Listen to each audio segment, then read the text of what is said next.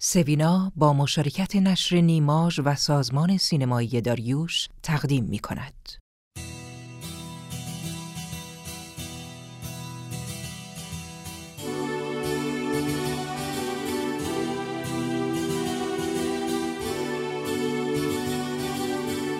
قصه شب سوینا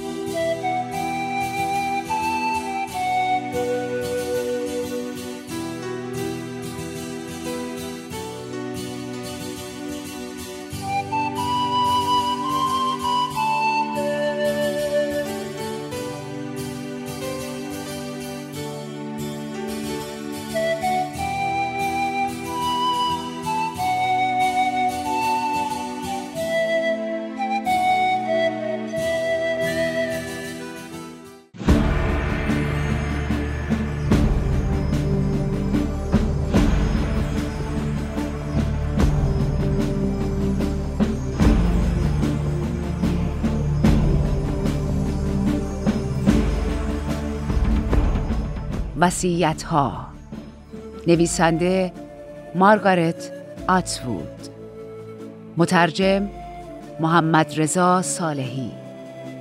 انتشارات جمهوری.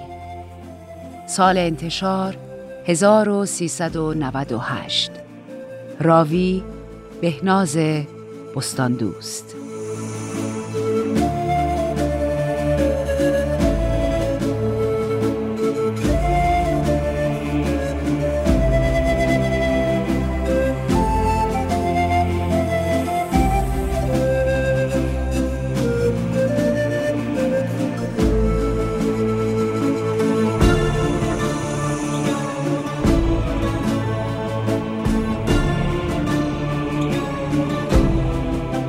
یکی از اموهایم این گونه فعالیت می کرد.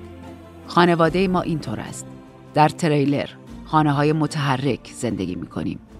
به پلیس نیشخند می زنیم و با دست های پشت پرده نظام عدالت کیفری معاشرت می کنیم. پدرم به این افتخار می کرد. هرچند به من نه. من دختر بودم. بدتر از آن آدمی پرمدعا. برای اینکه این ادعاها را از من دور کند با مشت، کفش یا هر چیز دیگری که دم دستش بود من را می‌زد. پیش از پیروزی گیلیاد گلویش را برید. می توانستم این کار را برایش انجام دهم. اما خاطرات این مردم دیگر بس است. ام الیزابت، ام هلنا، ام ویدالا تقریبا اغلب با برنامه دقیق برای مراقبت بهتر سر می رسیدند. نامش عملیات هدف پایانی بود. طرحی برای حل مشکل مهاجرت زنان در مناطق مرز دریایی شمال شرقی. این طرح مراحل لازم برای به دام انداختن ندیمه های فراری به سمت کانادا را خلاصه می کرد و خواستار اعلام وضعیت استرار ملی به علاوه دو برابر شدن سکهای ردیاب و سیستم بازجویی کارآمدتر بود. رد پای ام بیدالا را در این مورد آخری یافتم. این غم و اندوه پنهانی اوست که چرا کشیدن ناخن و درآوردن روده جز تنبیه های ما نیست. گفتم آفرین بسیار کامل به نظر می‌رسه. با دقت می‌خونم و اطمینان میدم نگرانی های شما رو با فرمانده جود که مسئول این کار هستن در میون بذارم. با این حال اجازه ندارم در این لحظه با شما درباره جزئیات حرفی بزنم. اما الیزابت گفت متشکرم. هرچند خیلی خوشحال به نظر نمی آمد. اما هلنا که برای تایید به ام ویدالا نگاه می‌کرد گفت این تجارت فرار باید یک بار برای همیشه از بین بره. برای تاکید پایش را به زمین کوبید که با توجه به صافی کف پایش باید حرکتی دردناک بوده باشد. به خاطر پوشیدن پاشنه سوزنی دوازده سانتیمتری پایش را نابود کرده بود.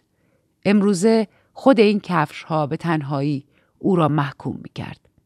با اعتماد به نفس گفتم قطعا به نظر میاد که تجارت دست کم بخشی از اون.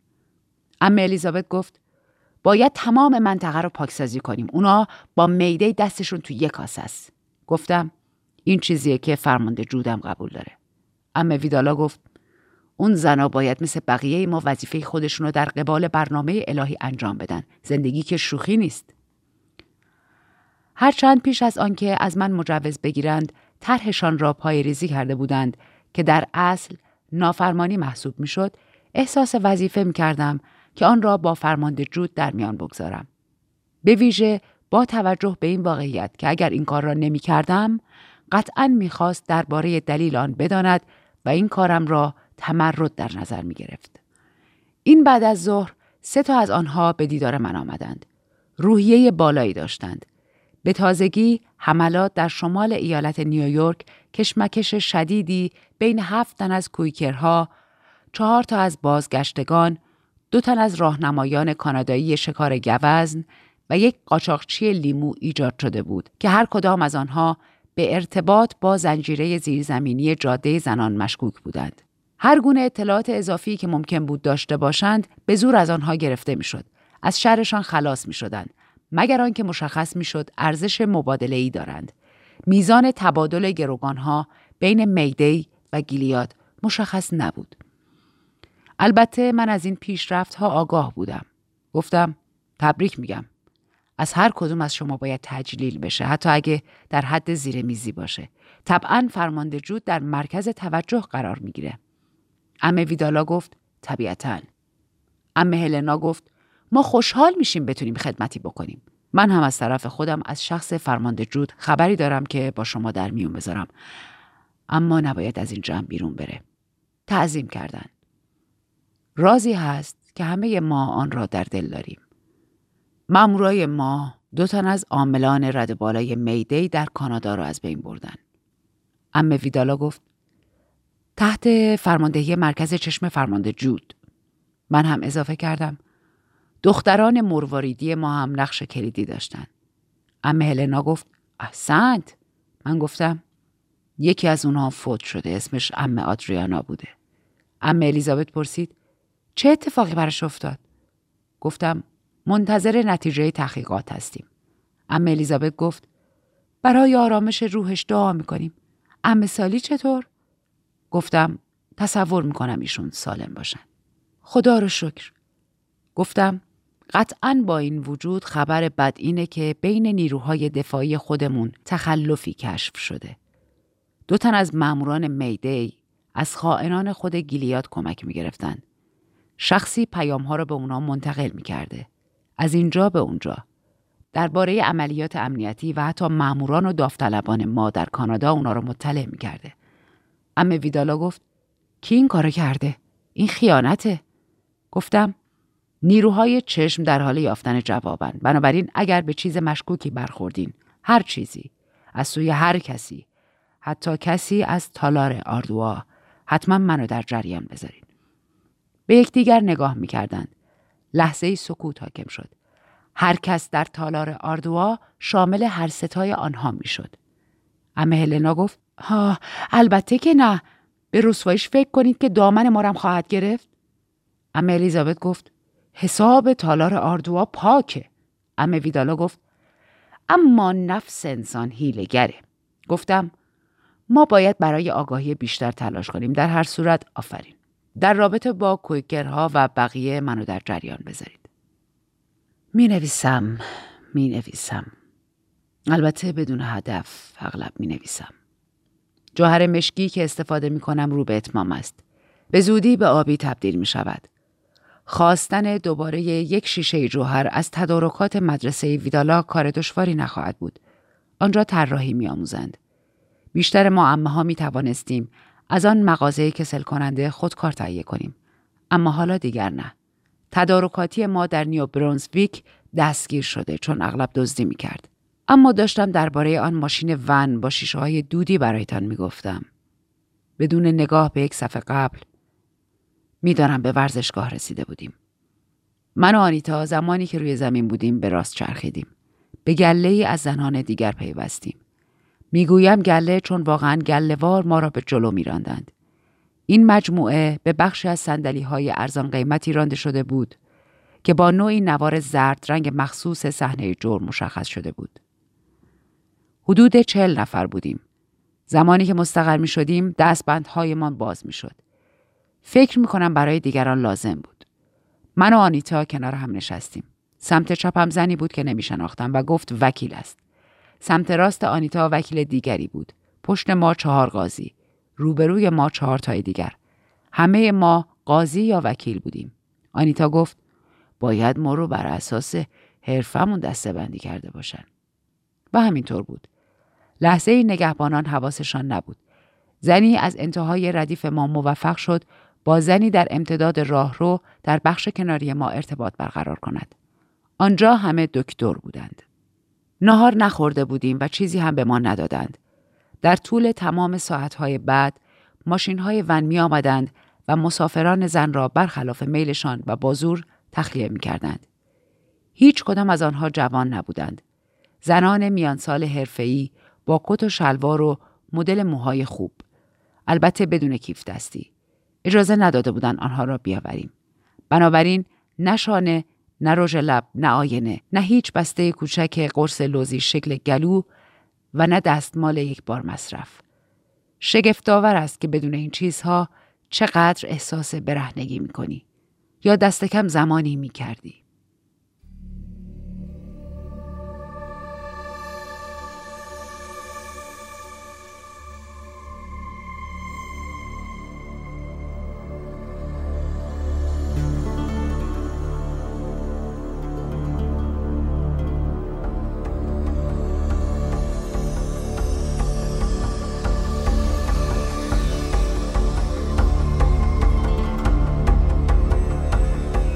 خورشید غروب کرد. ما کلاه یا ضد آفتاب نداشتیم و می توانستم سایه تاول قرمزی را که به خاطر غروب آفتاب روی صورتم بود تصور کنم. حداقل سندلی ها پشت داشتند. اگر برای اهداف تفریحی آنجا بودیم خیلی هم ناراحت نبودند اما از تفریح خبری نبود و نمی توانستیم بلند شویم و بدن خودمان را کش و قوس دهیم. هر تلاشی برای این کار فریادهایی در پی داشت. نشستن بدون حرکت الزاما خسته کننده است و فشار مضاعفی روی ماهیچه های باسن کمر و ران می آورد. درد کمی بود ولی درد بود. برای گذر زمان خودم را سرزنش می کردم. احمق، احمق، احمق. همه آن چرندیات را درباره زندگی، آزادی، دموکراسی و حقوق فردی که در دانشکده حقوق یاد گرفته بودم باور کرده بودم. اینها حقایقی همیشگی بودند که همواره از آنها دفاع می کردیم. به آنها تکیه کرده بودیم. انگار تلسمی جادویی هستند. با خود گفتم به خودت افتخار می کنی که واقع گرایی حالا با حقایق روبرو شو. اینجا در ایالات متحده کودتایی رخ داده. درست مثل آنهایی که در کشورهای دیگر اتفاق افتاد. هر تغییر اجباری رهبری همیشه با سرکوب مخالفان همراه بوده است. تحصیل کرده ها مخالفان را رهبری می کنند. بنابراین تحصیل کرده ها اولین کسانی هستند که باید حذف شوند. تو قاضی هستی. بنابراین تحصیل کرده ای چه بخواهی چه نخواهی. آنها تو را این دورو بر نمی خواهند. سالهای اول را مشغول انجام کارهایی بودم که به من گفته شده بود برایم غیر ممکن است. هیچ کس از خانواده من تا به حال دانشگاه نرفته بود. من را از رفتن به دانشگاه دل زده می کردند. این کار را با بورسیه و کار کردن شبانه در مشاغل کم ارزش به نتیجه رسانده بودم. تو را سرسخت می کند. یک دنده می شوی. اگر می توانستم کمک کنم نمی‌خواستم حذف شوم. اما هیچ کدام از مهارت‌های دانشگاهی من در اینجا به کارم نمی آمد. باید به همان بچه فقیر لجوج، خرمال مصمم، کوشای خوشفکر، کسی که از نردبان استراتژی بالا رفت و مرا به این جایگاه رفیع اجتماعی که از آن عزل شده بودم رسانده بود باز میگشتم زمانی که میفهمیدم زوایای قضیه چه هستند باید روی آنها کار می‌کردم. در شرایط سختی بودم مغلوب شده بودم. این داستانی بود که برای خودم می‌گفتم. بعد از ظهر بطری های آب را آوردند و دسته های سه نفری مردان آنها را پخش کردند. یکی بطری ها را حمل می کرد، یکی آنها را پخش می کرد و یکی با سلاحش ما را پوشش می‌داد که در صورت کوچکترین حرکتی حمله کند و ضربه بزند. انگار ما تمساه بودیم. زنی گفت شما نمی‌تونین ما را اینجا نگه دارین ما کار اشتباهی نکردیم. کسی که بطری ها را می‌داد گفت اجازه نداریم با شما صحبت کنیم. هیچ کدام از ما اجازه نداشت دستشویی برود. رودی از ادرار به راه افتاد و از سندلی ها به سمت زمین بازی روان شد. فکر کردم این رفتار قرار بود ما را تحقیر کند. مقاومت ما را بشکند. اما مقاومت نسبت به چی؟ ما جاسوس نبودیم. اطلاعات محرمانه برای مخفی کردن نداشتیم. ما سربازان ارتش دشمن نبودیم. یا بودیم؟ اگر عمیقا به چشمهای یکی از این مردان نگاه می کردم انسانی پیدا می شد که برگردد و به من نگاه کند و اگر نه آن وقت چه؟ سعی کردم خودم را جای آنهایی بگذارم که ما را محاصره کرده بودند. به چه چیزی فکر می کردند؟ هدفشان چه بود؟ چقدر امیدوار بودند به آن برسند؟ ساعت چهار به دیدن صحنه دعوت شدیم. بیست زن در سایزها و سنهای مختلف اما همه با لباس کار به سمت مرکز زمین بازی هدایت شدند. می‌گویم هدایت چون چشم آنها را بسته بودند. دستشان را از جلو بسته بودند و در دو ردیف مرتب شده بودند. ده و ده. ردیف جلو را مجبور کردند روی زمین زانو بزنند. انگار می‌خواستند عکس دست جمعی بگیرند. مردی با یونیفرم مشکی در میکروفون در این باره سخنرانی کرد که چطور گناهکاران همواره در معرض دید چشم الهی هستند و گناهان آنها شناخته خواهد شد. ته صدایی از رضایت مانند لرزشی از بین جمع نگهبانان و حضار شنیده شد. مم. مانند موتوری که دورش تند می شود. سخنران نتیجه گیری کرد. پیروزی از آن خداوند است. یک گروه کور با صدایی بین بم و زیر آمین گفت. بعد مردانی که این زنان چشم بسته را اسکورت کرده بودند سلاحهایشان را درآوردند و با آنها شلیک کردند. دقیق به هدف زدند. زنها روی زمین افتادند. صدای ناله همه ماهایی که روی صندلی نشسته بودیم بلند شد. صدای جیغ و گریه را می شنیدم. بعضی از زنان به پایشان افتادند. فریاد می زدند. نمی توانستم حرفهایشان را بشنوم. اما فوراً با ته قنداق اسلحه به پشت سرشان کوبیدند و ساکتشان کردند. ضربه ها تکرار نشد. یکی کافی بود. دوباره به هدف زدند. این مردان به خوبی تعلیم دیده بودند. می دیدیم ولی حرف نمی زدیم. پیام کاملا واضح بود. اما چرا؟ اگر قرار بود همه ما را بکشند پس این نمایش دیگر چه بود؟ غروب ساندویژ آوردند. هر کس یکی. شرماور است که بگویم با ولع آن را بلعیدم. از دور صدای اق زدن چند نفر می آمد. اما تحت این شرایط تعجب آور است که فقط چند نفر. بعد از آن دستور دادند بیستیم. سپس ردیف ها را پر کردیم. این فرایند در سکوت وحشتناکی انجام شد و به شدت منظم بود. بعد از آن به سمت اتاقهای قفلدار و راهروهای منتهی به آن هدایت شدیم. آنجا جایی بود که شب را گذراندیم. هیچ امکاناتی نبود. تشک یا بالشی نبود. اما دست کم دستشویی داشت. کثیف بود. انگار از قبل اینطور بود. نگهبانی نبود که ما را از صحبت کردن باز بدارد. گرچه حالا یادم نمیآید چرا تصور کردیم هیچ کس گوش نمی‌دهد. در آن زمان هیچ کدام از ما درست فکر نمی کرد. چراغها را روشن گذاشته بودند که موهبتی بود. نه موهبت نبود. اینطوری برای مسئولان راحت تر بود. موهبت ارزشی بود که در آن مکان عمل نمی کرد.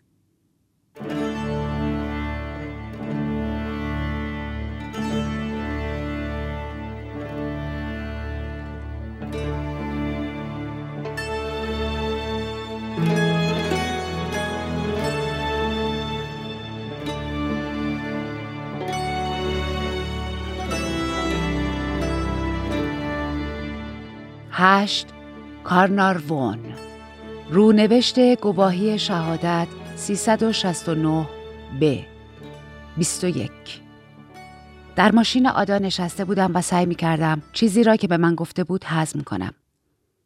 ملانی و نیل با بمب منفجر شده بودند. بیرون کلوتسهاند. ممکن نبود. گفتم کجا داریم میریم؟ گفتنش زایه بود. به نظر طبیعی آمد اما هیچ چیز طبیعی نبود. چرا جیغ نمی زدم؟ آدا گفت دارم فکر می کنم. به آینه عقب نگاه کرد. بعد به سمت پارکینگ حرکت کرد. آن خانه علامتی داشت که نوشته بود نوسازی آلترنا. همه خانه ها در منطقه ما همواره در حال نوسازی بودند. بعد کسی آن را می خرید و دوباره نوسازی می کرد. این موضوع نیل و ملانی را دیوانه می کرد. نیل می گفت چرا باید آن همه پول برای درآوردن دل و روده خانه های کاملا خوب هزینه می شد. برای بالا بردن قیمت ها و حذف فقرا از بازار بود. اینجا میرم؟ به شدت خسته بودم. خیلی خوب می‌شد اگر به خانه می رفتیم و دراز می کشیدیم. آدا گفت نه خیر. از کوله پشتی چرمش آچار کوچکی درآورد و تلفنش را خراب کرد. همانطور که ترک می‌خورد و خورد می‌شد نگاهش می‌کردم. قابش شکست. بخش های فلزی درونی تاب برداشت و از هم جدا شد. گفتم چرا داری تلفن تو خراب می‌کنی؟ چون تو هرگز نمی‌تونی خیلی مراقب باشی. باقی مانده آن را داخل کیسه پلاستیکی کوچکی گذاشت. صبر کن تا این ماشین رد بشه بعد برو بیرون و بندازش داخل سد آشغال. دلالان مواد این کار را می‌کردند. تلفن‌ها را میسوزاندند.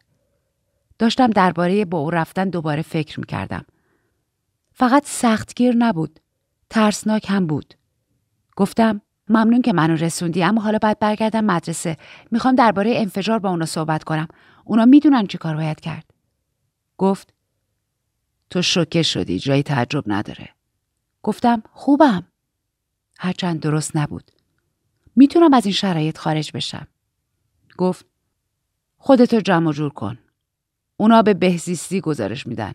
اون افراد تو رو می‌برن به یتیم خونه و کی می‌دونه که بعدش چی پیش میاد. به این فکر نکرده بودم. ادامه داد. بنابراین زمانی که تو تلفن منو دور انداختی می‌تونی برگردی توی ماشین یا به راه رفتن ادامه بدی انتخاب به خودته فقط بر نگرد خونه دستور نیست پیشنهاده کاری را که خواسته بود انجام دادم. حالا که او گزینه های من را توضیح داده بود چه انتخابی داشتم؟ وقتی به ماشین برگشتم زدم زیر گریه. اما به غیر از اینکه به من دستمال داد واکنشی نشان نداد. دور زد و به سمت جنوب حرکت کرد. راننده خوب و سریعی بود.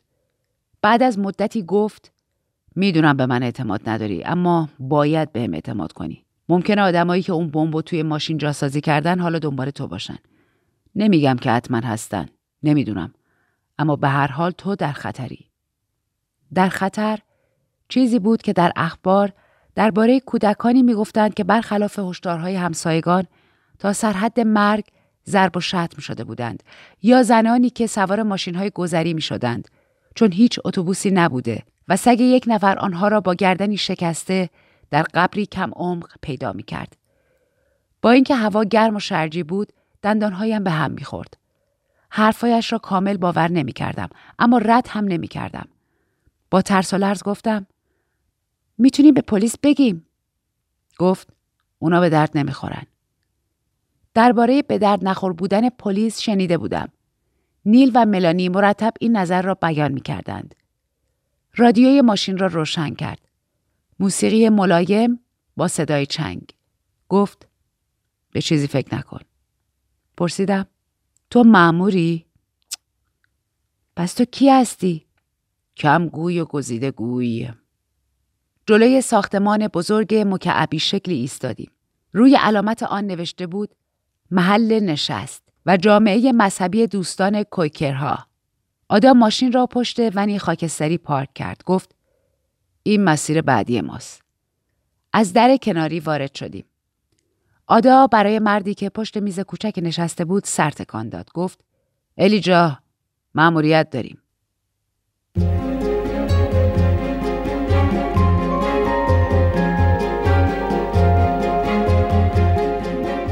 این داستان ادامه دارد